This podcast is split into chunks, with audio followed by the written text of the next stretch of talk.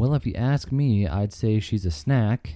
And when she goes out to dinner without me, I say, I want my baby back, baby back, baby back. I like that one.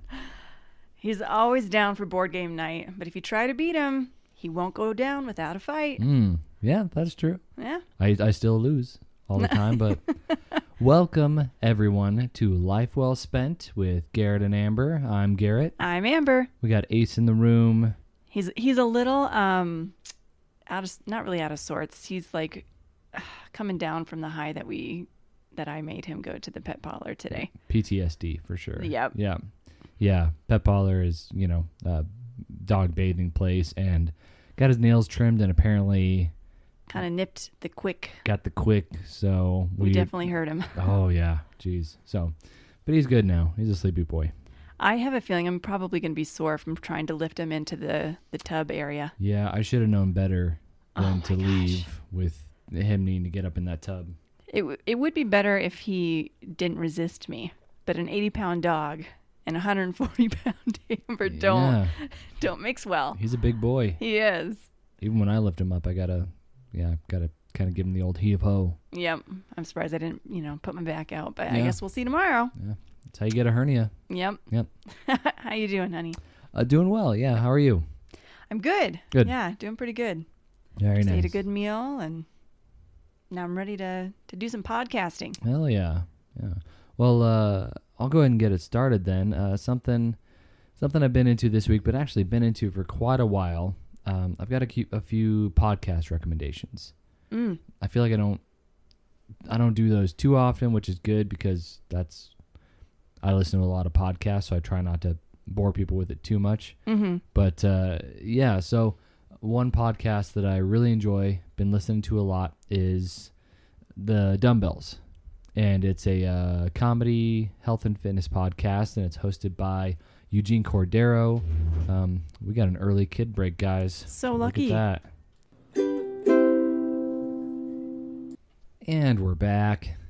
Uh, so I was talking about uh, the Dumbbells podcast, uh, hosted by Eugene Cordero. Uh, you may have seen him in uh, Kong Skull Island. Uh, he's one of the American kind of grunts. I'd say like kind of the key five soldier guys. Um, he's in a show right now called Tacoma FD on truTV. Just started watching that. Haven't gotten too deep into that, but seems like a really good guy. Um, and then uh, uh, Ryan Stanger is the other host, uh, and they're both uh, comedy guys. Kind of came up in UCB theater stuff like that. So uh, they've got a major comedy background, but also uh, I believe Ryan Stanger is still a uh, uh, uh, coach, fitness uh, trainer. Mm. He's a trainer. Mhm. Um, and then uh, I believe Eugene at one point was uh, maybe a CrossFit trainer, some other trainer. He does Muay Thai, Muay Thai as well. Um, so they're both really hilarious. Um, I also listened to Ryan Stanger in a podcast called, uh, oh my god, and it's behind a wall anyway, so it doesn't matter. But um, yeah, uh, especially when I'm in modes of trying to get healthier and trying to get more fit Mhm. uh, I mean, you know this about me. You listen to like really good motivational business type podcasts. I do. Yeah. I struggle with that like crazy. How come? I just I need comedy. Yeah. Yeah, that's something that I I lose interest pretty quickly if it's not comedy or if it's not like fiction narrative, like uh, horror stories. Hmm. Um, yeah, other stuff I just I really zone out quick. Interesting. Uh, so yeah. these guys are a fantastic blend of comedy and just fitness, uh, especially pre quarantine, pre COVID. They would bring on a lot of really awesome guests. Uh, less so now, um, but uh, they still bring guests on. They had a really good one on uh, this this week. Um, but uh, yeah, it's it's good motivational health and fitness stuff. They answer questions. I mean, uh, Ryan Stanger, he uh, actually researches, like he looks for peer reviewed studies. It's not just like, oh, well, Arnold Schwarzenegger says that he drinks celery juice, so I'm going to start drinking celery juice. Like Mhm. he, um, the other day, he was talking about uh, apple cider vinegar, which I actually started drinking. Mhm. And he's like, I do it every day. Is it getting any easier for you? Yeah. Oh, yeah. Okay. yeah it's i mean it's not super enjoyable but it's fine you know um but uh, he'll say things like you know, uh, does it really work? You know, who knows? The the just the research isn't there. The level of research, the peer reviewed studies aren't needed. So he says like, you know, I do it. You know, I think he does the same thing with celery juice. Like, you don't need to do it. You know, it may or may not actually be effective, but it works for him and his, you know, mental situations. So, Mhm. um, yeah, that's really great. But they've they've just got different uh, good levels of ex- of fitness. Like I said, the martial arts, the pure strength training. Um, Would you ever try martial arts? I yeah, ha- oh, have, yeah. have you ever tried anything like that? Uh, I had a friend in elementary school took me to like a taekwondo cat uh, class when I was a kid. I Mhm. feel like taekwondo was big when we were kids. oh, absolutely. Yeah. But uh, yeah, I wouldn't mind it. I, I honestly would like to try boxing. yeah. I think that'd be a ton of fun. hmm And then you know spar every once in a while with like the biggest, softest gloves possible and headgear and all that stuff. I'm not, you know, not looking to prove myself. I just like even shadow boxing at home with Mhm. uh, a game we have called uh, Thrill of the Fight. I believe. Yes. hmm Yeah, that that gasses me, you know, in a Yeah. matter of minutes. So yeah, yeah, and so that one's really good. That one's a great uh, health and fitness podcast. If you're looking for something funny, but also you know to kind of help motivate you, um, they also talk about their ups and downs, their struggles or their victories with their current training because they're not they're not perfect. Uh, Eugene's dad just passed away recently, so he missed a few Mm. weeks of the podcast, and he was talking about like, you know, he wasn't really doing much, and now he's kind of getting back into it, and uh, you know, especially with his work schedule. hmm I mean, sometimes he's off filming stuff, so he can't be on the podcast, and uh, a lot of times, uh, Erin McGowan, I believe, will step on, and she's fantastic. She is hilarious. Uh, just recently, I believe, became a licensed uh, instructor, coach. Oh, like a Uh, lifestyle coach or something? Uh, well, lifestyle, no, uh, licensed uh, trainer. Oh, okay. Yeah. Um, I believe you have to be licensed, maybe state of California. I don't know. Um, but yeah, so she's she's really great. It's just all around really good, positive podcast, hmm and they have uh, people on of different uh, health and fitness levels, and everything is, you know, what's what's your goal? You know, what are you looking for? And then they try to bring them back months later to talk about what they've done to achieve those goals or not. And you know, it's all good because it's it's fitness. If you don't hit Mhm. your goals, or maybe uh, you know, you go out hard at it for a while, but then you fall back. That's you know, that's kind of health and fitness in general. It's just a Yeah. constant struggle. It, it- it- which is interesting. I mean, even just making the the lifestyle change. I mean, a lot of people go on diets just so they can get like a quick shred of weight, but Yeah. when you are doing more so of a lifestyle change, like I feel like we've done more of, yeah. um, it is. It's hard. You still go back and forth. Yeah, yeah. Over the past three months, I mean, we've greatly reduced, greatly reduced my drinking. But I think Mhm. both our drinking, we cut down quite a bit, and trying to kind of go less carbs, uh, fewer fried foods, Mm-hmm. keeping those really to not cheat days but cheat meals. Um, so that's that's been something that I think I was telling you today. Like, if I get on the scale and maybe I'm not down as much, or I kind of went back up and weighed a little bit, Mm-hmm. just trying to tell myself like this isn't yeah like i've got a goal to hit a certain weight by my birthday but like it's it's gonna keep going after that it has to Mm-hmm. you know i want to i want to be healthy for a while and i want to be around for my son and for you and Right. uh so it's it's got to be something that's just a constant mindset uh you know the the just being aware of what you're doing you know what Mhm. you're eating at all times is this helping me or like uh last night i we had champagne because it was the first friday of the month Absolutely. and then i decided to have a tequila on the rocks because Mhm. i was celebrating a, a big kind of work accomplishment and i felt terrible later that night like in the middle of the night i woke up like with a hot flash i just didn't feel motivated today like I Mhm. worked out a tiny bit, but I, I didn't do as much as I wanted to. But, you know, I still got the workout in. I mean, even if I just kind of walked around the block a couple times, it's still something, Right. Yeah. you know, and that's something else they, they always preach is, you know, something is, something is always going to be better than nothing. Don't talk to yourself and be like, oh, well, if I don't go in and do my exact workout, it's not even going to be worth it. So why go in? Right. It's like it's not Every little bit yeah, counts, sort of it's, thing. It's not all or nothing. So uh, that one's really good. Um, the next one is a lot hornier. um, granted, Eugene and Ryan are good looking dudes, but this one is called Girls on Porn. And I just started listening to it recently, and it's uh, really fantastic. Um, I don't remember the hosts' names just because I started re- listening like maybe a month or so ago. Mm-hmm. I'm not as uh, uh, familiar with them as as people as some of the podcasts I've been listening to for years. But yeah, it's great. They, uh, I mean, of course, this is a very adult podcast, but uh, every week they take a different like kind of subgenre in pornography. Uh, the most recent one was giantess, Mm. which Hmm. I I'm not very f- or no. The most recent one was age play, um, and the cool thing was they had an actual doctor um, on the podcast, uh, a doctor of like sexuality, um, to talk about age play and uh, you know. Uh, a lot of times age play of course that can be dangerous territory if it's like if you're playing out a scene where it's an adult man and the the the other actor whether male or female is playing somebody underage of course that's Mm. you know that's Yeah. that's uh those are troubled waters Yeah. to wade into Mhm. um but uh it, it was interesting because they talked about like it's not just about the age it's about uh power dominance submission um, Interesting. or being the dominant and the submissive one both you know of course the the other good thing is they're both female hosts and they look for good ethical pornography with consent like Mhm. if something doesn't feel like it's consenting or either party is not enjoying it like they they straight up say it like no like this was terrible like mm-hmm. she didn't seem to be enjoying it, you know, or or even he, whomever.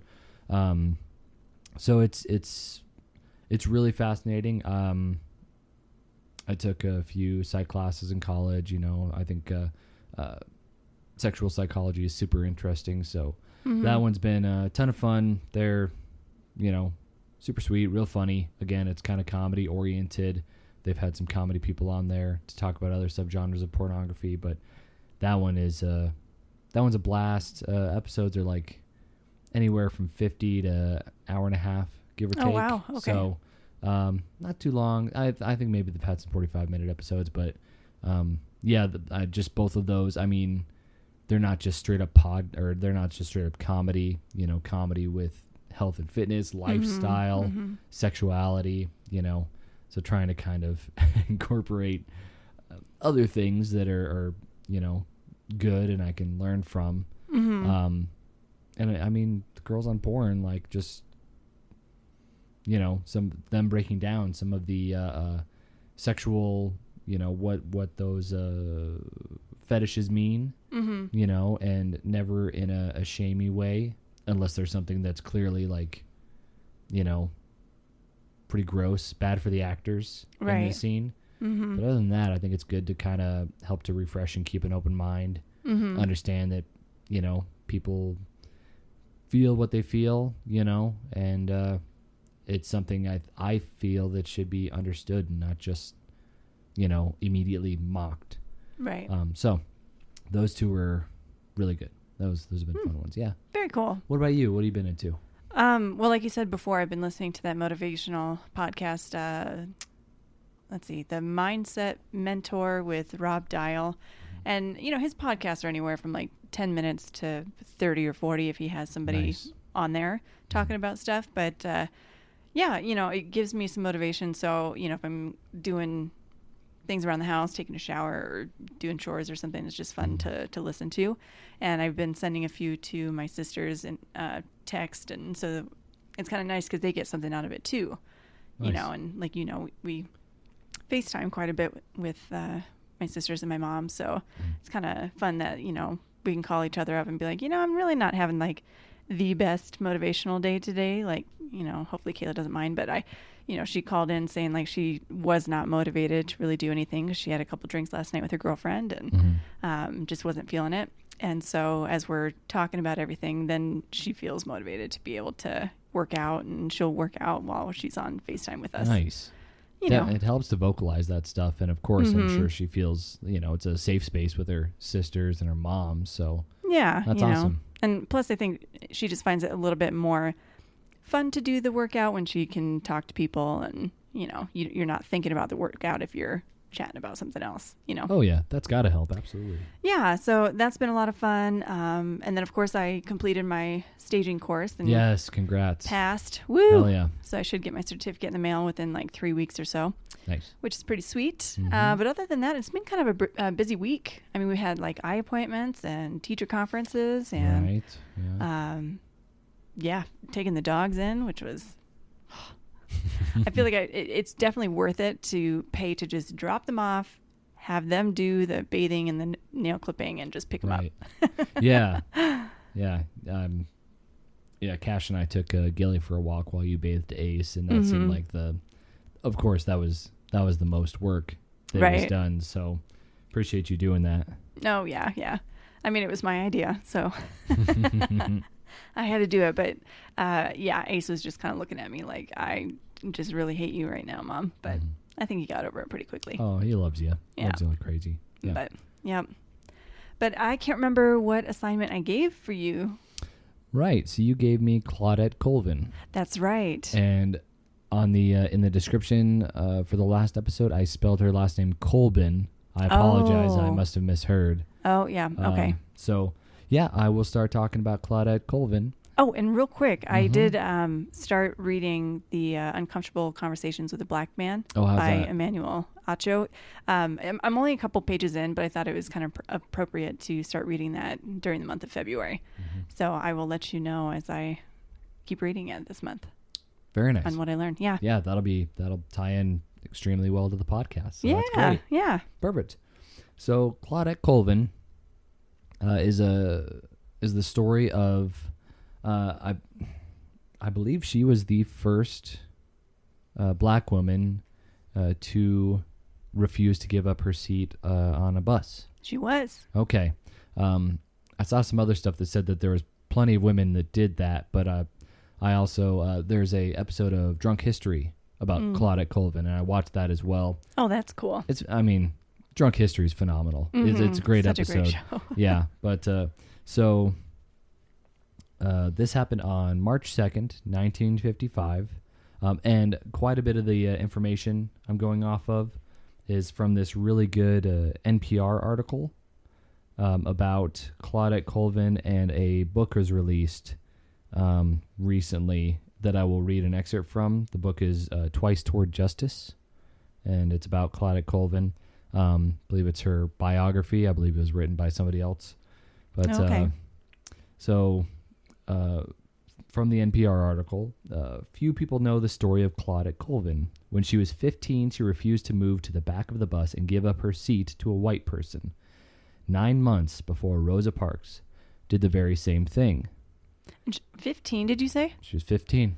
That's a lot of courage for a 15 year old. Yeah, yeah, it's uh, it's incredible. Uh, she talked about uh, from this NPR article. Uh, they asked her kind of what was going through her head, like Mm-hmm. your 15 year old girl standing up to uh, just adults, to police, Yeah. and uh, she said uh, when asked kind of what was going through her mind, she says, uh, "We couldn't try on clothes." Colvin said, "You had to take a brown paper bag and draw a diagram of your foot and take it to the store."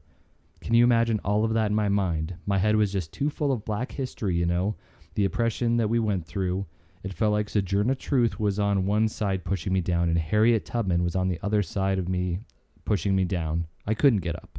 Mm. So, yeah, at school they were learning about because it was a segregated school. Right. I gotta, I gotta assume that in the white schools they probably weren't learning too much about black leaders, Yeah. uh, but they were learning it at her school. So, Mhm. she, yeah, she had all this pride in in black leaders, and she felt that she needed to take a stand. Ironically, because Mhm. she stayed seated. Um, and I mean, I think that goes to show just how important it is to uh, uh, in school to have have education on uh, just Black history. Uh, I think generally people that uh, have been um, counted out or or oppressed. Yeah. I mean, those stories are incredibly important because you know history can easily be written by the victors. Mm-hmm. And I think now is the time where we need to get not just that history, but but all history. Yeah. You know, so uh, and of course, this is obviously showing that it's it's incredibly important because it led to this huge civil rights movement. Um, yeah, so it was Negro History Month, and at her segregated school, they had been studying black leaders like Harriet Tubman, the runaway slave who led more than 70 slaves to freedom through the network of safe houses known as the Underground Railroad. When I was a kid, I was convinced it was a literal Underground Railroad. You know, I think I did too. Yeah, Yep. yeah. I think every kid thinks, like, man, that's a lot of tunnels. Right? I know. Um, How fun. Yeah. Uh, they were also studying about Sojourner Truth, a former slave who became an abolitionist and women's rights activist. Nice. And so, uh, Claudette stayed seated, Mhm. and uh, the uh, bus driver called the cops. Cops came, took her away, and uh, she was arrested at Mm. 15 for not giving up her seat. And uh, the NAACP, you know, they kind of came to her and helped her out. And according to that episode of Drunk History, uh, her and Rosa Parks uh, formed a, a friendship because Rosa Parks was a receptionist at the NAACP office. Oh, I didn't know that. That's cool. And that office received a bunch of letters about Claudette, s- you know, Mhm. saying, "Hey, this is incredible. This 15-year-old girl stood up and, uh, you know, um, so they kind of talked a lot. But what?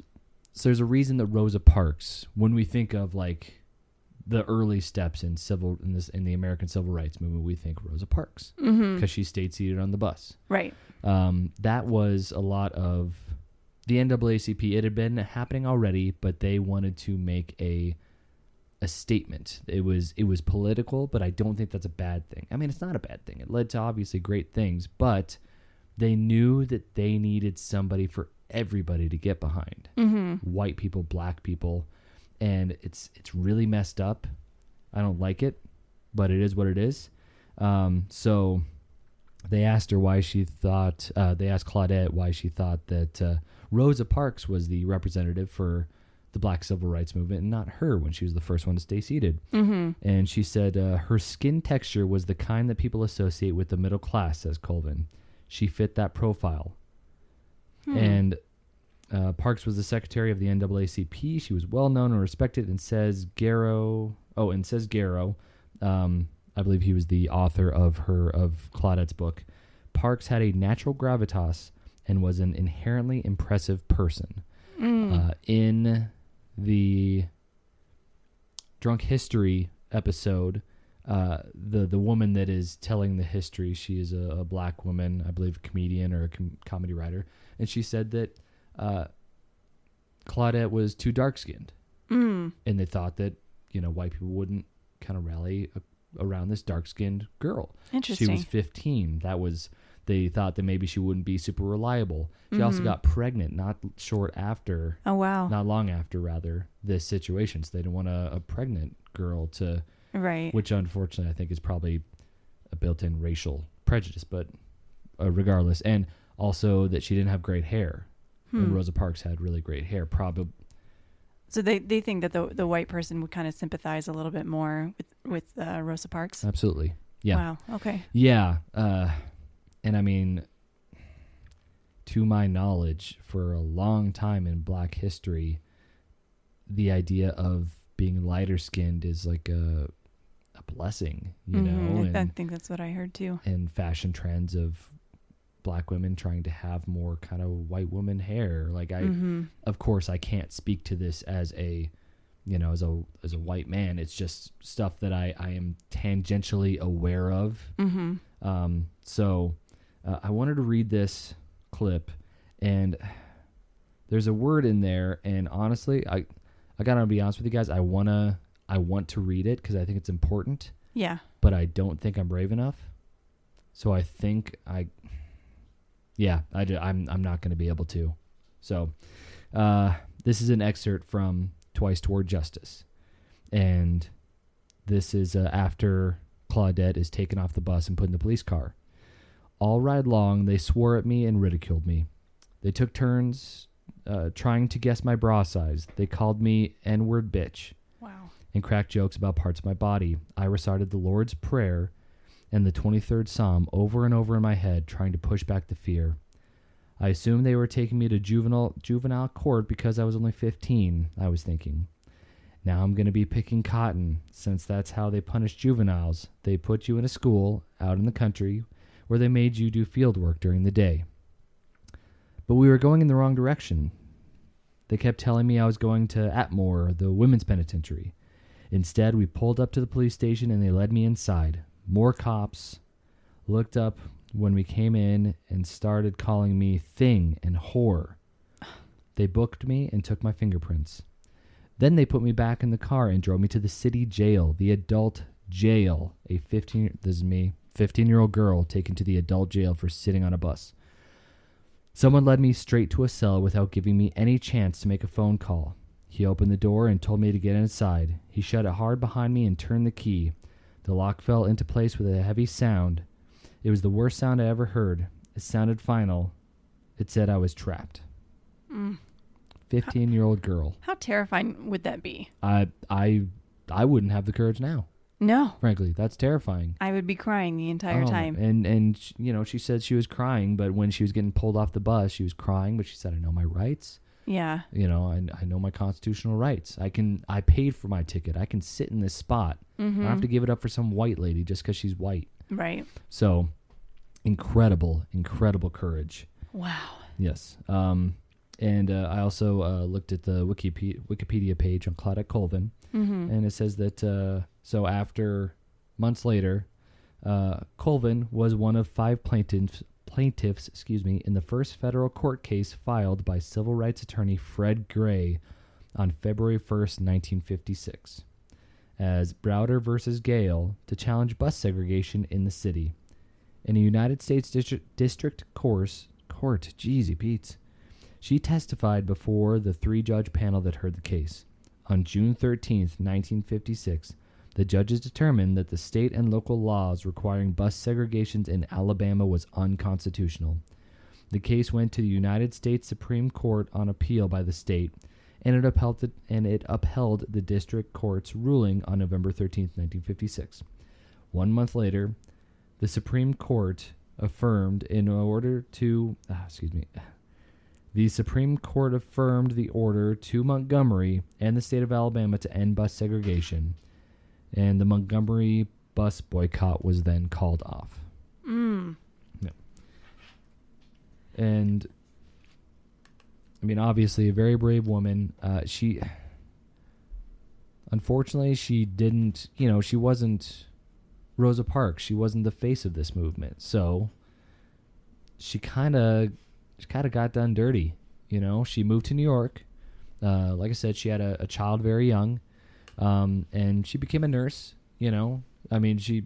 I'm sure she's happy and Mhm. healthy and fine, but you know, kind of forgotten until relatively recently. Wow. Um, one last piece I want to read. Um, Colvin gave birth to a son, Raymond, in March 1956.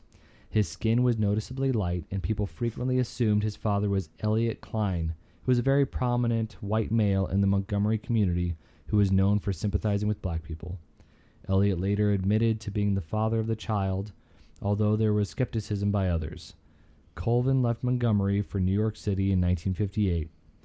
Because she had difficulty finding and keeping work following her participation in the federal court case that overturned bus segregation, uh, similarly, Rosa Parks left Montgomery for Detroit in 1957. Mm-hmm. Uh, Colvin stated she was branded a troublemaker by many in her community. She withdrew from college and struggled in the local environment. In New York, Colvin uh, and her son, Raymond, initially lived with Claudette's older sister, Velma Colvin. Claudette landed a job in 1969 as a nurse's aide in a nursing home in Manhattan. She worked there for 35 years, retiring in 2004. wow. Yeah. While living in New York, she had a second son. He became an accountant in Atlanta.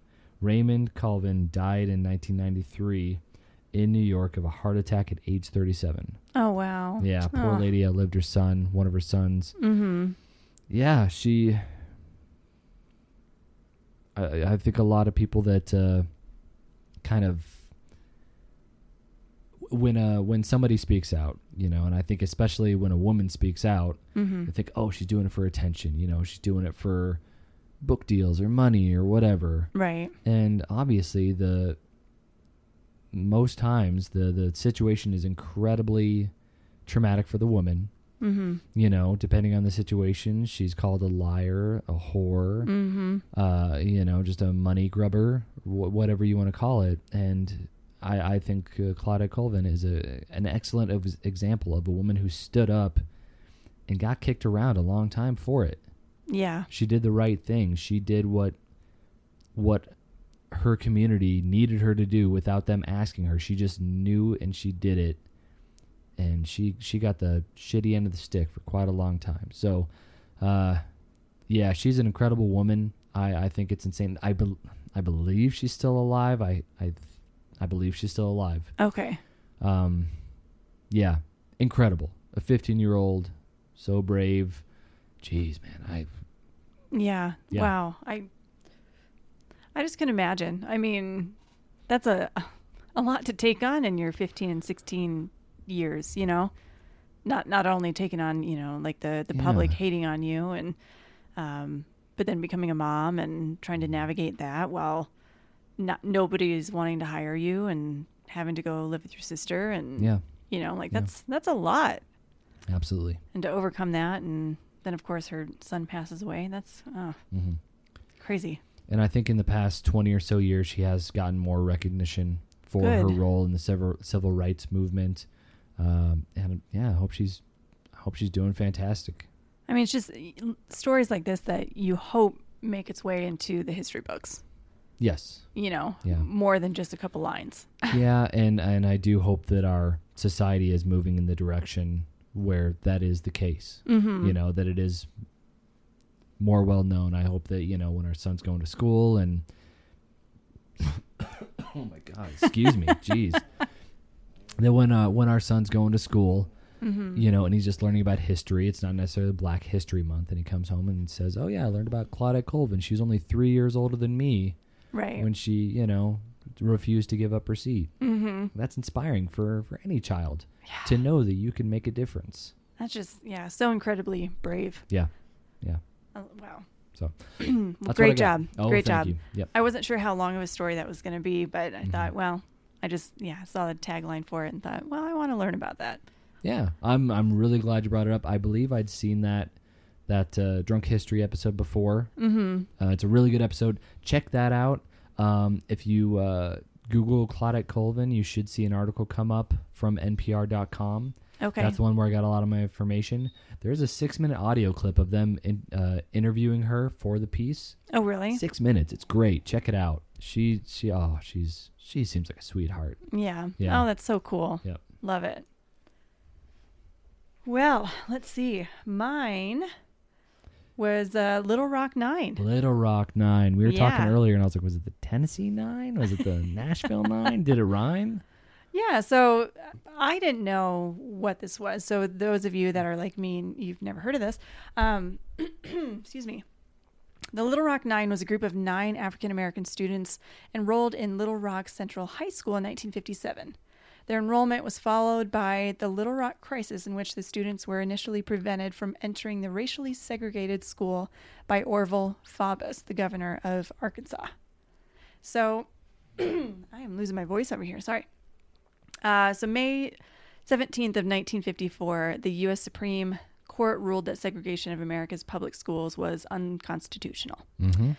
Following that, uh, resistance to the ruling was so widespread that the court issued a second uh, decision in 1955 known as Brown 2, ordering school districts to integrate with all deliberate speed, quote unquote.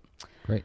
Um, getting pressure from the local chapter of the NAACP, the Little Rock, Arkansas School Board adopted a plan for gradual integration of its schools.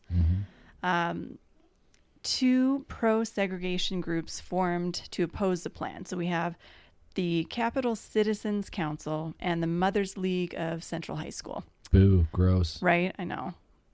Ugh. Yeah. Uh, Hindsight's twenty twenty, but those people suck. Uh, so I guess despite the opposition, nine students registered to be the first African American students to attend Central High School. So their names are Minnie Jean Brown, Elizabeth Eckford, Ernest Green, Thelma Mothershed, Melba Pattillo, Gloria Ray, Terrence Roberts, Jefferson Thomas, and Carlotta Walls. All very great names, by the way. Oh yeah, yeah. Um, so Daisy Bates, who was the president of the Arkansas NAACP and co-publisher of the Arkansas State Press, had actually recruited the nine students, um, and of course others from the Arkansas NAACP. Uh, they say carefully vetted the group of students and determined they all possessed the strength and determination to face the resistance they would encounter. I was curious what that vetting process was. If if if like Claudette Colvin, if they saw some students and they're like, oh, they're too dark skinned or their hair is in a certain way, Mm-hmm. but just pure Strength and determination Yeah. to yeah, not back down. constitutional fortitude to deal with the shit they dealt with. I almost wonder what that would look like. You sit these, you know, students down and say, "You guys are basically going to war." Yeah.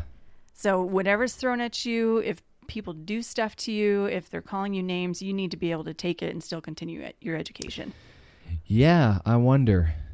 That's that's super interesting. Yeah. I, yeah, or if or if these kids were a a group of kids among many kids that volunteered and said, "I want to be part of this group that is getting segregated," and Yeah, I guess they did this like weeks prior um, to the new school year. So the students had participated in intensive counseling sessions, guiding them on what to expect once classes began and how to respond to anticipated hostile situations. So, of course, this group became famous as the Little Rock 9 Um, so on September 2nd, 1957, Governor Orval F- Fabus, Fabus, whatever, uh, announced not that worth saying. it really is not. Uh, Governor Orval announced that he would call in the Arkansas National Guard to prevent the African American students to enter the Central High School, uh, claiming this action was for the students' own protection, which might have been true.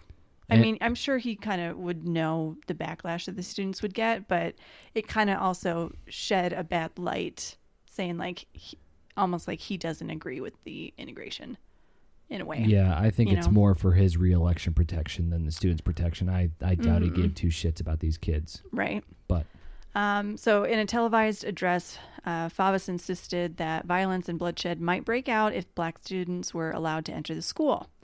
The Mothers League mm, held a sub- sunrise service. Sorry, when I read you the can say that I can't because you're a mother. So I know, can, well, yeah, call just- them on their shit. when I see like the name, this Mothers League Yeah. thing, I just think of like the stuck up moms and PTA groups that think that they're better than everybody else. And, you know, so I just kind of like roll my eyes at it. But, Yeah. um, so yeah, the Mothers League held a sunrise service at the school on September 3rd as a protest against the integration. That afternoon, federal judge Ronald Davies, Davies, yep, issued a ruling that desegregated would continue as planned the next day. Mm-hmm. Um, so we have, you know, we've got a fight going on. Yeah. On September 4th, 1957, the first day of classes at Central High, Governor Orval called in the Arkansas National Guard to block the students' entry into the high school. All the students actually had arrived together with Daisy Bates. She decided that she's just going to carpool them all together and they would walk in all as one. Um, well, she got a hold of all the students except for Elizabeth Eckford. Apparently, her family didn't have a telephone, so she has no way to contact her to let her know that they're all going in together. So she ends Oh. up coming after the group. Okay. Um, That's not good. no, yeah. So uh, she drove alone. Um, so a photo, and I'm sure we've seen this in our history books, the photograph of Eckford alone with a notebook in her hand, stoically approaching the school um, as a crowd of hostile and screaming white students and adults surround her, gain national and international news. Yeah. I actually do remember this photo. Do you remember oh seeing yeah. it? The the hate in those people's eyes and Like, ju- they look they looked like Irate. monsters. Yeah. Yeah. I mean, you got to wonder. So 1957 wasn't that long ago. No. right? For people who are still alive that might be in that picture, do you think that their minds have changed now, or are they still just as hateful? I actually have some insight on that. You do? Well, it's secondhand insight. All um, so the the ironic thing, I guess not that ironic. I mean, uh, Drunk History did an episode on the Mm. Little Rock Nine. That's how I. Okay. That's why I wanted to give it to you because I saw the episode. I was like, oh, that's super interesting, and in that episode, they talk about how years later, uh, the Little Rock Nine were brought on to some talk show, or members of the Little Rock, Little Rock Nine. I don't know if it was all of them, Mm-hmm. but they also brought on fellow white students that just Hmm. terrorized them for years. Yeah. And they brought on these white students who are they're all now adults, and the students are like, oh. Sorry about that. Like we don't, we're not racist anymore. So they kind of had like a Mari intervention with the. God. Yeah. Yeah, I'm sure he was under the, you know, them trying to say like, "Oh, well, let's all come together." Like, "Oh, you know, all our blood is red." It's like, "Well, well, you you made my life hell Yeah. and you threatened my physical well-being for Mhm. for being another person that wants to get an education in your school. right. In your quote unquote your school." Like Mhm. their apologies can kick dirt for I don't know. It's it's disgusting. That yeah you you wonder i mean if they really did truly have a change of heart and you think that if you had that much guilt wouldn't you want to kind of like seek them out yourself Yeah, not not wait Not for it to go on. TV and be like, "See everybody, I'm not a bad i'm not a bad I'm person not bad." Yeah. Yeah, a- absolutely. i think it, it speaks more volumes when it's um not broadcasted Mm-hmm. You know what I mean? Yeah, and you know, I'm sure all these kids were brought up in where racism was the norm. So, yeah in that sense, you it, know, it, it is hard to unlearn something that Yeah. you've been brought up to believe absolutely. you know any any habit is hard to to break i get it Yeah. you know but it's But yeah, it, it's a it's just the you know, oh the cameras are on. Okay, sorry. Like that's Mhm. that's shitty in any language, you know. Right, right. Well, um, so in the following weeks of this becoming international news, federal judge Ronald uh, Davies began legal proceedings against Governor Faubus. The president at the time, Dwight D. Eisenhower, uh, attempted to persuade Faubus to remove the National Guard and let the Little Rock Nine enter the school. Judge Davies ordered the guard removed on September 20th, and the Little Rock Police Department took over to maintain order. Uh, the police escorted the nine young um, African American students into the school on September 23rd through an angry mob of some 1,000 white protesters gathering outside. Jeez. That's a lot of people to navigate through to Yeah. get people into school. And I've got to imagine that's that's that whole situation has to be so of course terrifying but also confusing. Like it's your second day trying to get into the school Mm-hmm. and of course you still have a ton of white people that are really mad at you and are yelling at you, but now you're being escorted in by the police, the same police that you know you probably saw abusing people in your community, Right. you know? You probably don't feel very safe with them, No, god no. you know? I yeah. To quote Admiral Ackbar, it's a trap. Mm. That'd, that'd be my number one feeling. Like Right. these cops aren't here to protect me. But I mean, good on the police officers. It seems like they did their job. Yeah, I mean, I, it sounds like um, rioting had kind of ensued, and so the police uh, had to remove the nine students to get everybody to calm down. But um, I guess later in the month. Kept him month, safe at least. yeah, That's I mean that's that's what you gotta hope for. yeah. So later in the month, Eisenhower actually sent in federal tr- troops to escort the Little Rock Nine into school. It drew national attention to the civil rights movement.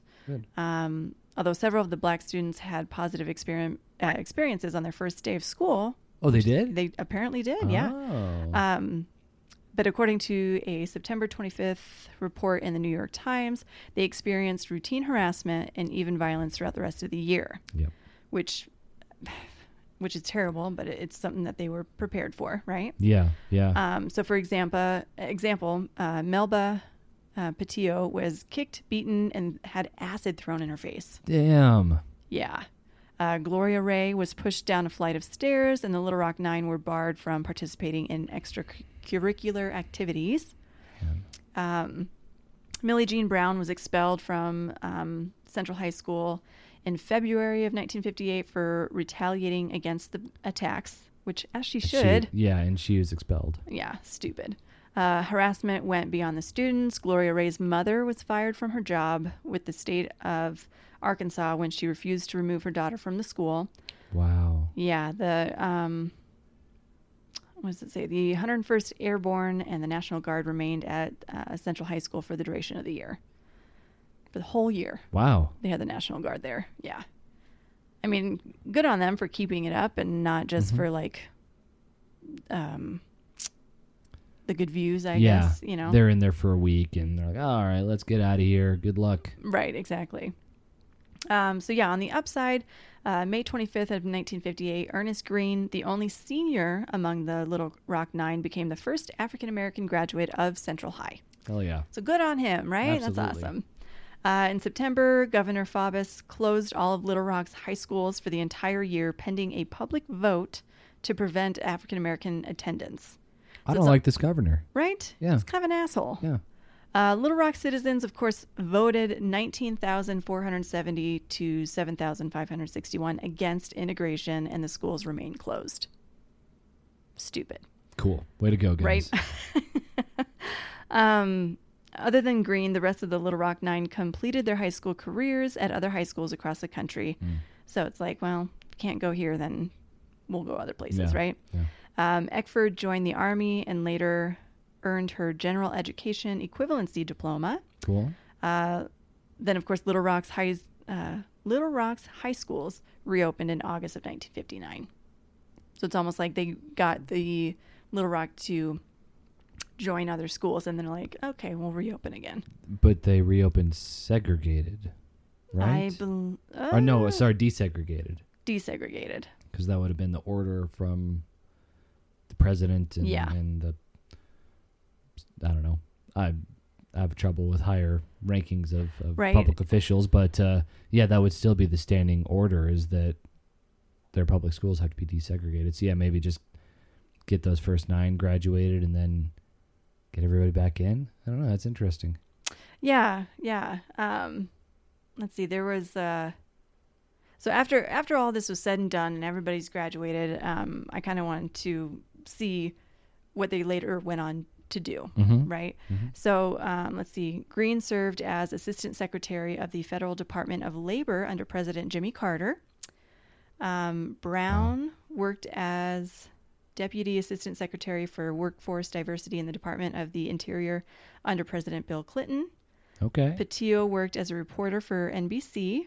Nice. Uh, the group had been widely recognized for their significant role in the civil rights movement. In 1999, President Clinton awarded each member of the group the Congressional Gold Medal, Cool. which is very cool. I don't think I, I mean, obviously I didn't know that because I didn't really know this Yeah. story. Absolutely. Um, which is silly because I'm pretty sure we all learned this in school because I saw the picture. But again, history class, it's like it went in one year and out the other for me. Oh, really? Yeah. I always liked history, but I I didn't know they won the Congressional Medal of Honor, and forty years later, forty two years later, they won that. Um, little little yeah. late, guys. Little Right. late. yeah. Maybe a little late. Give them that honor sooner. Mm-hmm. Um, they also They received got pushed down scared stairs and acid thrown in their face. Maybe get them that medal a little sooner. Right. Yeah. Uh, they also all received personal invitations to attend the inauguration of President Barack Obama in 2009, Nice. which is pretty cool. Very cool. Um, and then a little bit more of each one of them. So uh, Jefferson Thomas became the first of Little Rock Nine to die when he succumbed to pancreatic cancer at the age of 67. Um, after graduating from Central High, Thomas served in the Army in Vietnam, earned a- a business degree, and worked as a accountant for private companies and the Pentagon. Very cool. Uh, Melba graduated from San Francisco State University with a bachelor's in journalism and eventually earned her PhD from the U- University of San Francisco. She was a reporter at San Francisco's NBC affiliate and has written two books. She currently serves as the communications department at Dominican University. Hmm. Um, and just looking at everybody's like accomplishments, clearly this didn't set him back. Like they- Yeah, they, were so, oh, just love it. Uh, Carlotta graduated from the University of Northern Colorado. Hey, Uh, just down the road. Just down the road, and currently serves as the president of Little Rock Nine Foundation. Hmm. She's also a real estate broker and operates a company alongside her son. I wonder where. I don't know. I'll have to look that up. I should have. Call her up and be like, hey, girl, hey. hey. Um, Eckford, Elizabeth Eckford was a probation officer for the First uh, Division Circuit Court, Hmm. um, who also served in the U.S. Army, served as a military journalist and a social studies teacher. She graduated from Central State University with a bachelor's degree in history and currently lives in Little Rock. Cool. Um, Ernest Green joined Lehman Brothers in 1987 as a senior managing director. Lehman Brothers. Lehman Brothers, Okay. thank you, and has also served as numerous board on numerous boards such as the NAACP and the Winthrop Winthrop Rockefeller Foundation. Yeah, that sounds right. right. Yeah. Um, a movie about his life was also created by the Disney Channel in 1992 called The Ernest Green Story, which I Oh. didn't know anything about. Um, Green was also in Black Enterprise magazine's 2006 list of the 75 most powerful blacks on Wall Street. Cool. Very cool. Wow. Gloria um, was the editor in chief of Computers in Industry, an international journal of computer applications and industry.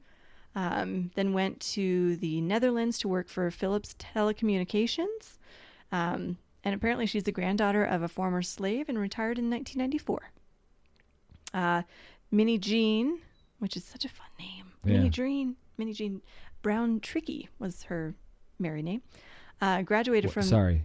Trickey was she kept it was Minnie Jean Brown, And and then she added Trickey. added Trickey. Okay. Yeah. Even better. the I know, name right? gets better and better. Um, but yeah, she graduated from Southern Illinois University with a degree in journalism before getting another degree in social work from Carleton University in Ontario, Canada.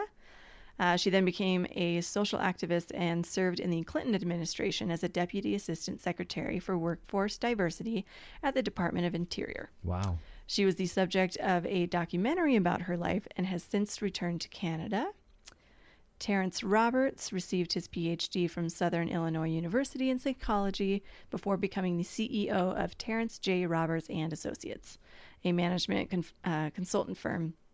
Roberts was also an assistant dean at the UCLA School of Welfare from 85 to 93. He has written books about racism, reflecting on his experiences, which would be really interesting to read, I think. Absolutely. Yeah. Um, Thelma where uh, worked at a, well, Thelma Mothershed where. I think Thelma's a name that needs to come back. Right? I like Thelma a lot. I do too. Yeah. Thelma and Louise. Yeah. Yeah. anyway. Thelma and Velma. and Velma. Both. Bring yeah. them both back. We're not having any other kids, guys. If you're having daughters, Just consider them Thelma or Velma. Right? Yeah. Um, but yeah, she worked at a juvenile detention center. Hmm. Um, she also worked in the East St. Louis, Illinois school system for 28 years uh, before retiring in 94 and now lives in Little Rock. Um, so yeah, I mean, it's just so cool that, you know, they can go through such public hate from a lot of Mm-hmm. people and still just kill it Yeah. with their futures, you know? Yeah. Um, and yeah, it's just very inspiring. Yeah. I Yeah. thought it was a really, really cool story. Yeah, that's incredible. I had no idea that they all went on to achieve incredible success. Incre- Mhm. Like, you know, you'd think, oh, I'm sure a couple did, and maybe a couple just stayed low key, probably had great lives, but all of them, Yeah. journalists, uh, b- uh, bl- black business owners, uh, incredible. Yeah. yeah. Uh, Um, and not to take anything away from the Little Rock Nine, and but I, I do think it's fascinating that the Little Rock Nine, they seem to be they were picked for this purpose, Mm-hmm. and I'm sure they had the full backing of the NAACP, Yeah. and they went on to get this success. Whereas Claudette, she just kind of went rogue Mm-hmm. and didn't want to give up her seat, and it it feels like maybe she didn't get that same support. Again, Mhm. I don't want to take anything away from the Little Rock Nine because I'm sure they achieved so much just just on their own, just because Right. they're pro- they were picked because they were you know incredible students, and that obviously translated to success down the road. mm-hmm. But it does make me even wishing even more that Claudette would have gotten some more support Mm-hmm. back then. Yeah. Um, and I'm sure she's had an incredible life and uh, a nurse. That's that's Mm-hmm. I think the the they're angels walking among us, Right. you know. but uh, you know, it doesn't it doesn't feel balanced when both, you know, Little Rock Nine and Claudette were so invaluable and important to the civil rights movement that And just the badassery. You yes yes Know? Yeah. yeah yeah claudia's just got a special place in my heart now Yeah. So, I'm just like, "God, she should have you know she should have been Are you gonna come home with a tattoo of her name on your shoulder? might yeah Little heart around Yeah. it. It's cute. yeah it's a maybe her mugshot There you go. yeah back absolutely yeah Yeah. well great job honey Thanks, that babe. Yeah. fantastic Yeah. Yep. Fun story. I mean, not fun, but you know, yeah and i fun to mean research. Comedy Central doesn't pay us, but uh, a really fun way to experience these stories for yourself is to watch those Mm-hmm. drunk history episodes. They're four, six minutes long. Like, yeah, it's, a, it's Very incredible, entertaining. Incredible uh, history. So, Mm-hmm. ah, awesome. Yeah. Yeah. Um, the next thing I had on my my sheet here is to do the rap, but I don't think we're ready for that yet, are we? We're not. Are we? Well, do we want to do assignments first and then? Oh my goodness, assignments. Yes. Yep, you're absolutely right. Uh, so for you, let me pull it up. I want to make sure I get her name right. No, wrong one. So I would like you to talk about Marsha P. Johnson. Marsha P. Johnson. Okay. Mhm. I'm excited. I think you'll like. I mean, obviously, Little Rock Nine was incredible, but I think you'll really like this one. Okay. Fantastic. Thanks, honey. I'm excited. Uh, for you, I've got. Um, I want to know the story of the first interracial marriage ever recorded, Wow. or if there was a, a couple that maybe weren't married but were interracial couple together that got. I don't know, national got on national new, news for their experiences, or. Yeah, Interesting. I should probably should have looked it up to see that there was actually one. I mean, I'm sure there is It would so like an actual couple being. I'll I'll look into that specifically. But if I do call an audible, Mm-hmm. would you be cool with that? What are you thinking? So I'm I was actually thinking I wanted to assign this to you, but I forgot about it until you brought this up. I would like to know more about. Um, so I I believe it was Thomas Jefferson that had many illegitimate children Mm-hmm. with uh, one of his slaves. Mm, and I want to yeah. know more about this the the, the woman because I feel like everybody's like, oh yeah, Thomas Jefferson, you know, and I've I've heard her name before. But Yeah, I we, we heard it in uh, Hamilton. yeah, I know nothing about her, Yeah. so that's something I'd like to look into. I mean, we can save that for a later time. Well, that sounds more interesting than the one I gave you. You know what? I'll I'll do both. Sure. I'll play. I'll play. I mean, this one probably yeah. wouldn't be a very long story, but Yeah, and of course, not to not to insinuate that Thomas Jefferson and this woman were like a couple. I have no idea right. if it was consensual or what, but you know, I, I feel like I'd like to know more about her. Yeah, definitely. So Uh, well, I've got a, a nice uh, rap lyrics for you. yeah. Um, maybe. You will have to be careful okay. and do the mm sound on Mhm. a couple of these, but got it. Got it. Got it. Got it. Got it. Got it. Got it. Totally. Totally. I can totally do that. So good. So good at mm. I'm just tracking down some piano music you here. got to get that soft piano music Yep. going. Oh, the Snoopy show's on Apple TV Plus. That's cool. Task at hand. Hmm. Let's give this a shot.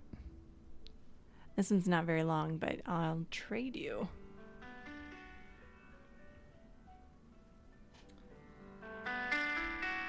Hey, back it off. Yeah. Oh, perfect. Okay.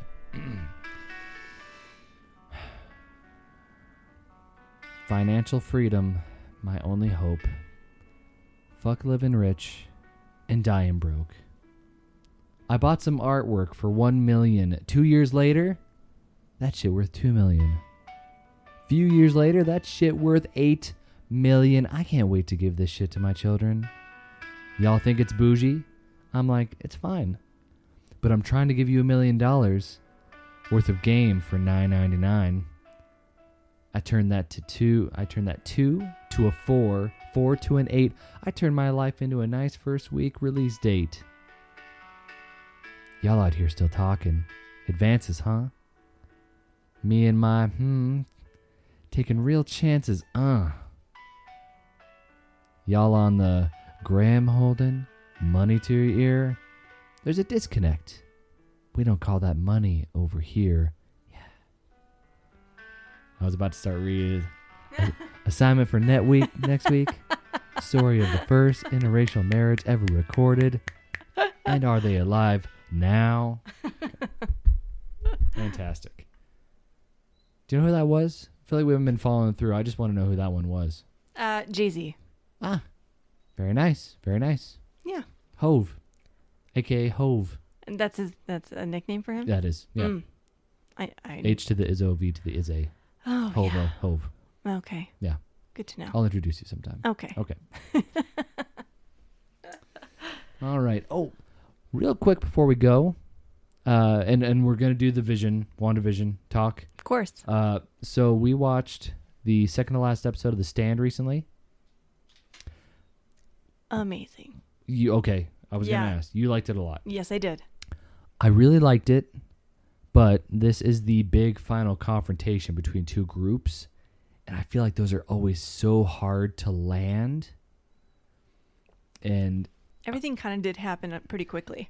I mean, this one was a total Deus ex machina. Uh, uh, basically, a a grand outside force comes in to just solve things more or less. That's a Deus ex machina.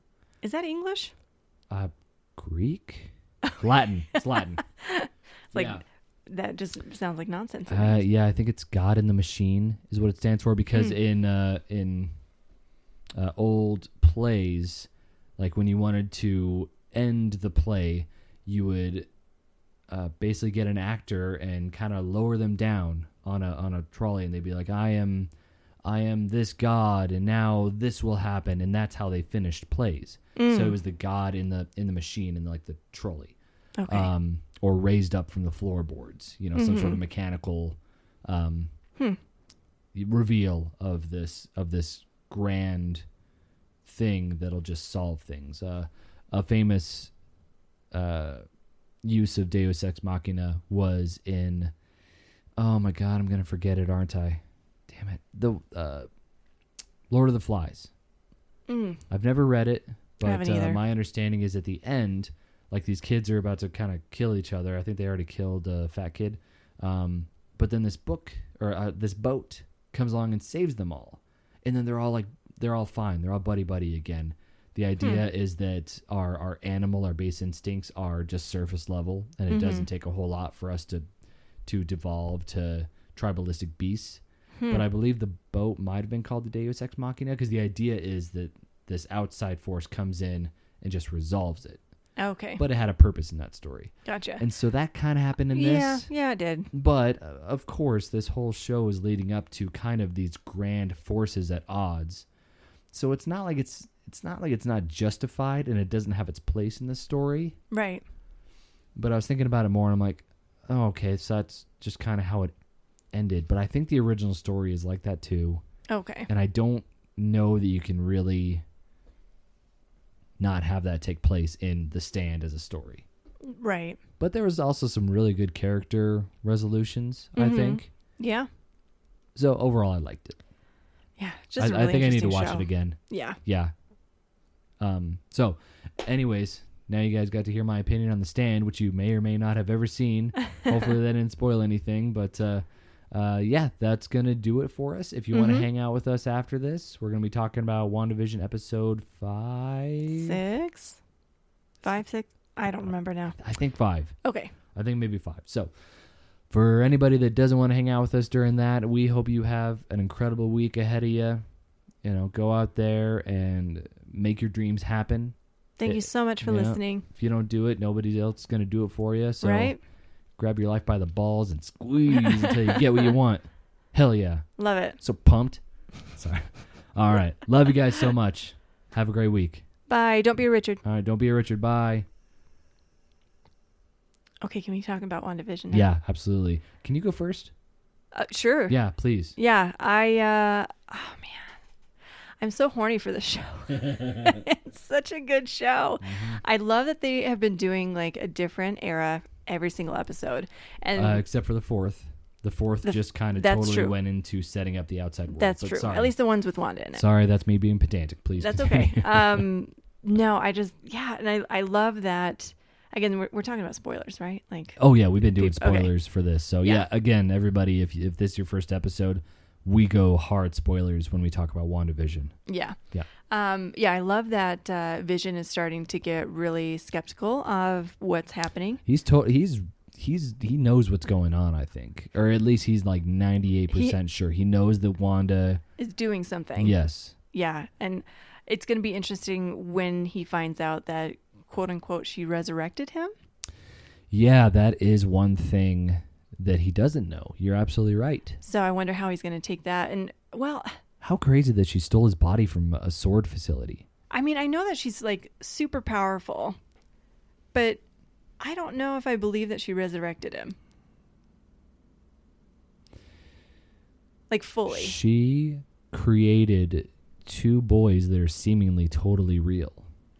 True. And I, and I believe in the episode they talk about like it's it nothing is is fiction. It's it's organic, and she is actually creating certain things like the kids. So Right. Obviously, if she has the power to give hashtag women, I don't know, Mm-hmm. just the idea of you have the you have the power to bring life. I don't think there's any reason to suspect that she wouldn't have the power to give life back to Vision. Hmm. She is powerful yeah. something that I thought that was crazy was I feel like they were doing some some kind of work to in this episode to set up how powerful Wanda is Mm-hmm. because there was the part where uh I think it was Monica Rambeau says somebody's like, "Oh, she's not that powerful," and she's like, "Well, if uh, Thanos hadn't called down a a blitzkrieg or whatever, then she would have killed Thanos." Mm-hmm. which you know I've heard people on the internet talking about for a while now. Just I think Kevin Feige, um, kind of the head guy at Marvel, he even said that yeah, WandaVision would have killed Thanos, or maybe it was one of the Russo brothers. Yeah, I think you're right. So I think they obviously they put that in the show for a reason to make it canon that like She could basically do anything. she could have killed Thanos. Yeah.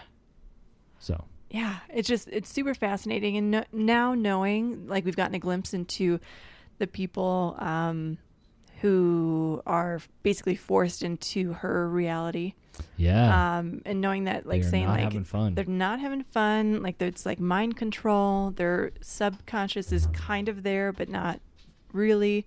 Um, and but then you know they snap back into it, and um, what was another one that I was. Oh, and uh, that the uh, the neighbor lady. I don't remember her name, but uh, I don't either.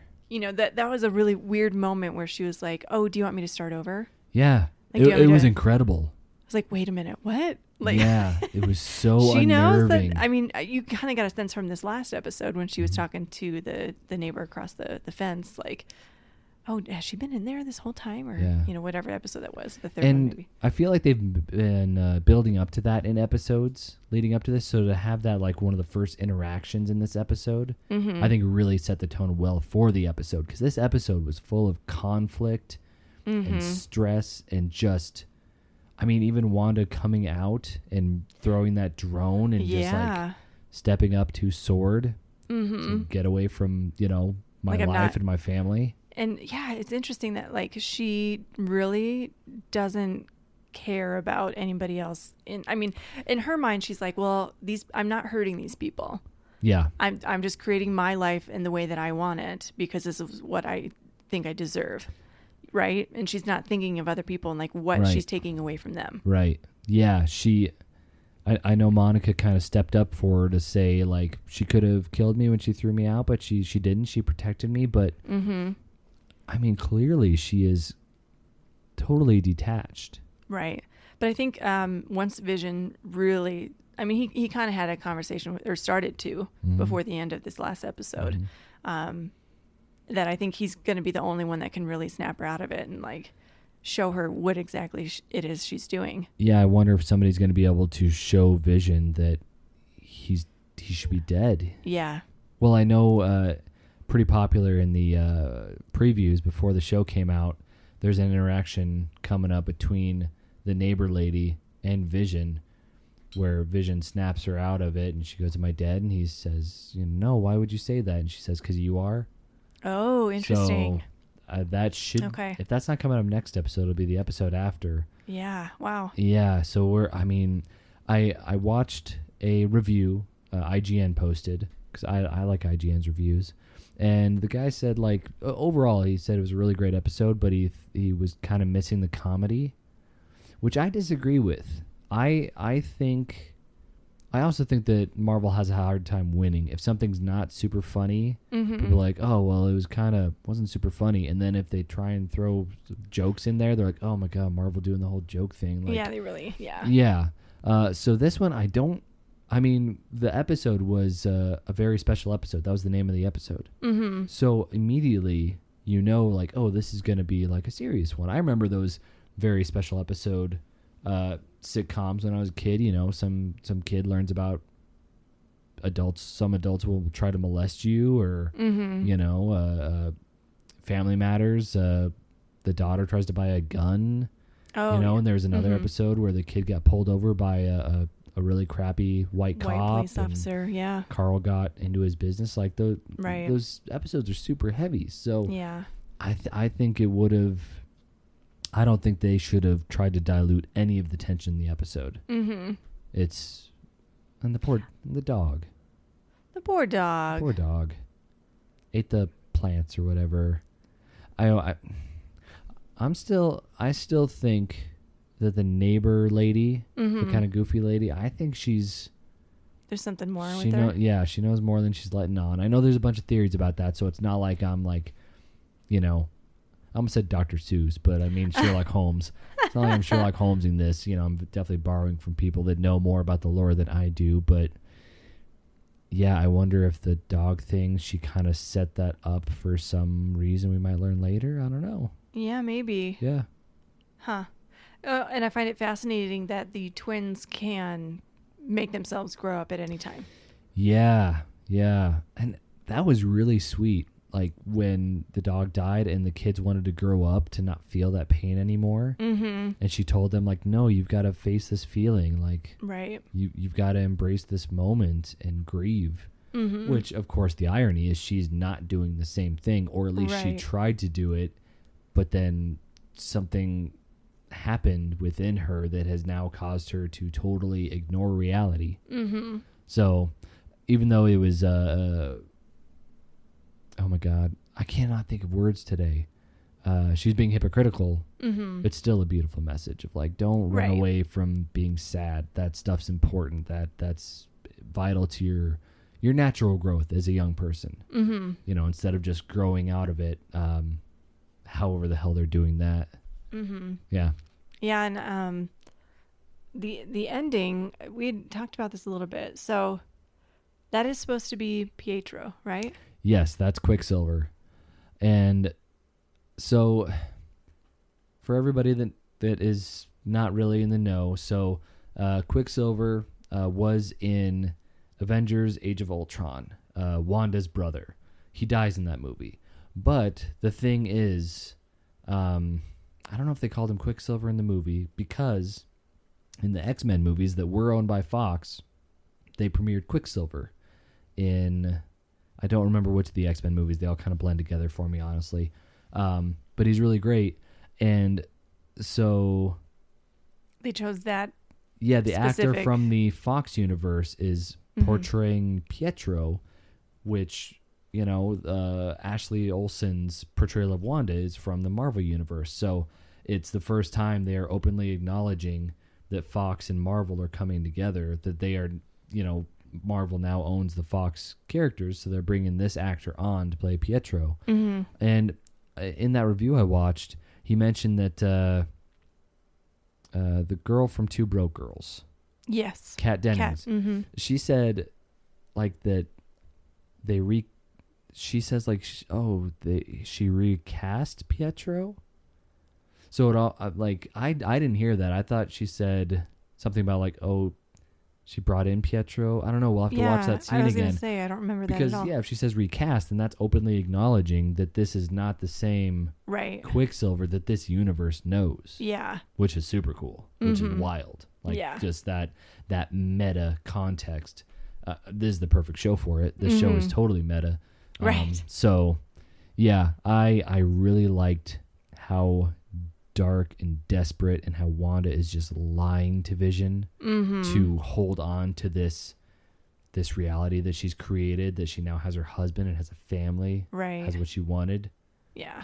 you know it's uh, great tv fantastic tv you know um so far this is absolutely up there with the mandalorian seasons for me i was a big fan of those Mm-hmm. you know i'm a pretty big i'm a i'm a fairly big star wars shill Mm-hmm. some stuff more than others um i didn't like last jedi but i don't think that's a hot take i don't think a lot of people liked last jedi Mm. but I'm a huge Marvel shill. Like I'll Yeah. watch I'll watch Age of Ultron all day, and I understand that movie's kind of annoying with the with you know Captain America quipping all over the place. Mm. But oh man, Apparently, I need to watch that movie again because I which one? Age of Ultron. Oh yeah, it's it's just not. It's by far not the best Avengers movie, and I think Okay. it it kind of it was it was it was fine. Mm-hmm. It was fine. Like even Ultron was a little too quippy for me. Mm. Although the actor that uh, portrayed him um, from the Blacklist and I think Sixteen Candles. May- Oh, maybe yeah, Pretty yeah. in Pink. Yep. Um, he was great. It's just you kind of they let him kind of play jazz a little too much. I thought. Oh, okay. Yeah. Yeah. Anyways, can't wait for the next episode. I know. It's so so good and Mhm. just like uh, we don't get paid from whatever company I said earlier that doesn't pay us. Disney doesn't pay us either. no, So they got the money. any any friends or family that need a Disney code, I mean, just don't don't play this for for Feige or, or whoever runs Disney right now. Like, give us a call. Let us know if you need it. You know, Mm. hey, we're all family. We got to take care of each other. Mickey's got his. He, d- yeah. Yeah, hmm as Ice T would say, Mickey's caked out. Yeah. I He's- think Walt Disney did a did a great job to, you know, make sure his family lives on. Walt Disney Wealthy. took care of his, so we got to take care of ours. Yeah. If you want some free Disney Plus, holler at us. Right. Uh, just for legal reasons. That was a joke. I'm just kidding. Anyways. All right. I think that is going to do it for us. Yeah. Yeah. We got the stand ending next week, so I'm excited to see Mm-hmm. see where that ends. Um, I hope they don't try and lay groundwork for any potential spin-offs or sequels. Talking with a buddy of ours, like they got to end it. Just hmm end it. It's a great story so far. I'm sure. I'm sure they will. Yeah. But yeah, thank you guys so much for listening. This Mhm. is the good first week of our Black History Month, and I'm excited for next week. Yeah, yeah. Uh, not that we're the funniest people in the world, but these uh, next few episodes may not be full of chuckles and ha-has, Mm, you know. mhm. But hope- we'll try and find find some jokes and some levity in there where we can, right. you know, where possible. So, uh, again, thank you guys as always for hanging out with us.